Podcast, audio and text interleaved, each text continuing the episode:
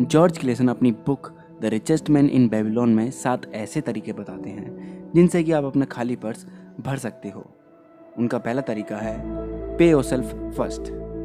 अपनी इनकम में से कोई भी बिल्स या पेमेंट्स करने से पहले अपने आप को कम से कम 10% पे कीजिए।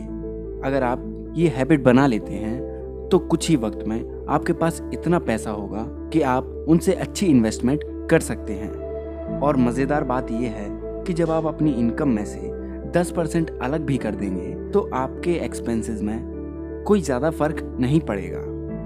अब मान लीजिए आपकी इनकम है 1,00,000 रुपए, तो अगर आप 1,00,000 रुपए में से 10,000 अलग भी कर देते हैं तो बाकी के बचे पैसों में से आप अपना खर्चा आसानी से निकाल सकते हैं। ये एक पैसे बचाने का बहुत ही कारगर और अच्छा तरीका है, तो आप इसे ट्राई ज़रूर करें।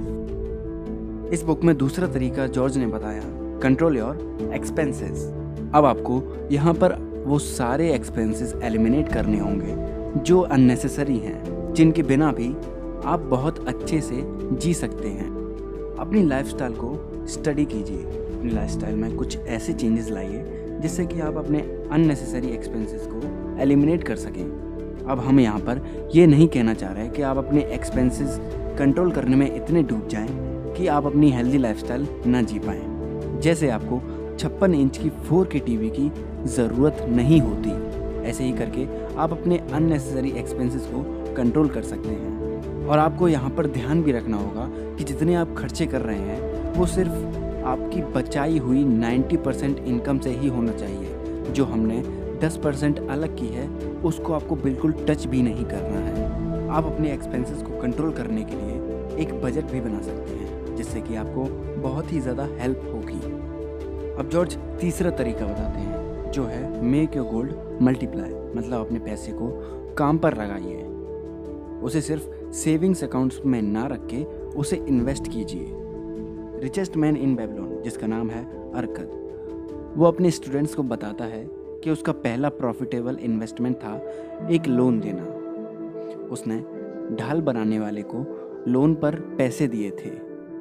मैंने उसे जब भी लोन दिया उसने हर साल मुझे कैपिटल अमाउंट के साथ साथ इंटरेस्ट भी दिया, जिसकी वजह से मेरा कैपिटल तो सेफ था ही और मुझे सरप्लस इनकम भी मिली। इस तरह से मैंने सीखा कि हम अपने कैपिटल को काम पर लगा के कैसे और पैसा बना सकते हैं। कोई भी इन्वेस्टमेंट करने से पहले आपको उसके प्रॉफिट एंड लॉस दोनों ही जान लेने चाहिए, तभी आपको सोच समझकर इन्वेस्ट करना चाहिए।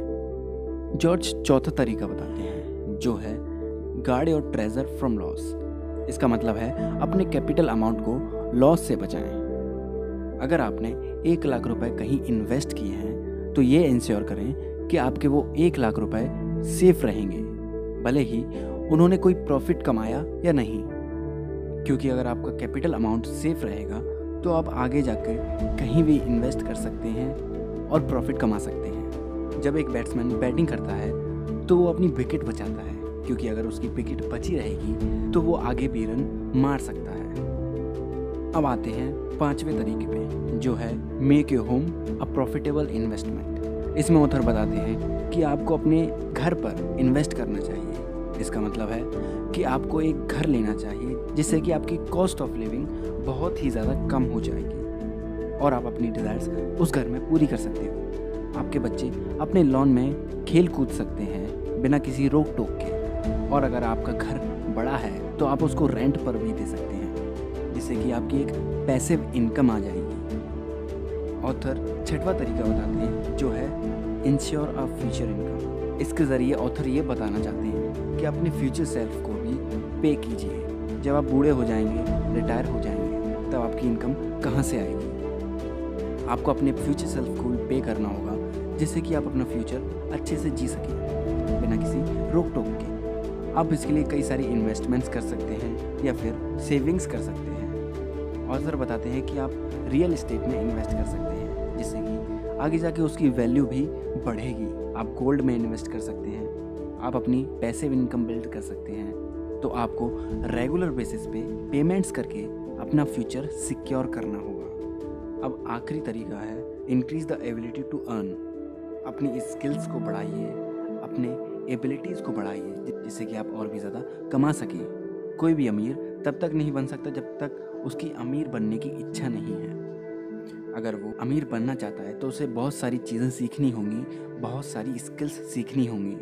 जैसे जैसे इंसान स्किल्स सीखता जाता है उसे अपॉर्चुनिटीज़ दिखती जाती हैं, और अगर राइट मोमेंट पे वो अपॉर्चुनिटी ग्रैब कर लेता है तो उसकी अर्निंग भी बहुत होती है। तो ये थे 7 तरीके the richest man in Babylon से, जो कि आपका खाली पर्स भर सकते हैं। इस समरी के लिए बस इतना ही। अगली बार फिर मिलेंगे, तब तक के लिए अपना ख्याल रखें और सीखते रहें। अगर आपको हमारी समरीज पसंद आती हैं तो आप हमें एप्पल पॉडकास्ट या पॉडचेजर जैसी वेबसाइट्स पर 5 स्टार रेटिंग देकर एक थैंक यू बोल सकते हैं।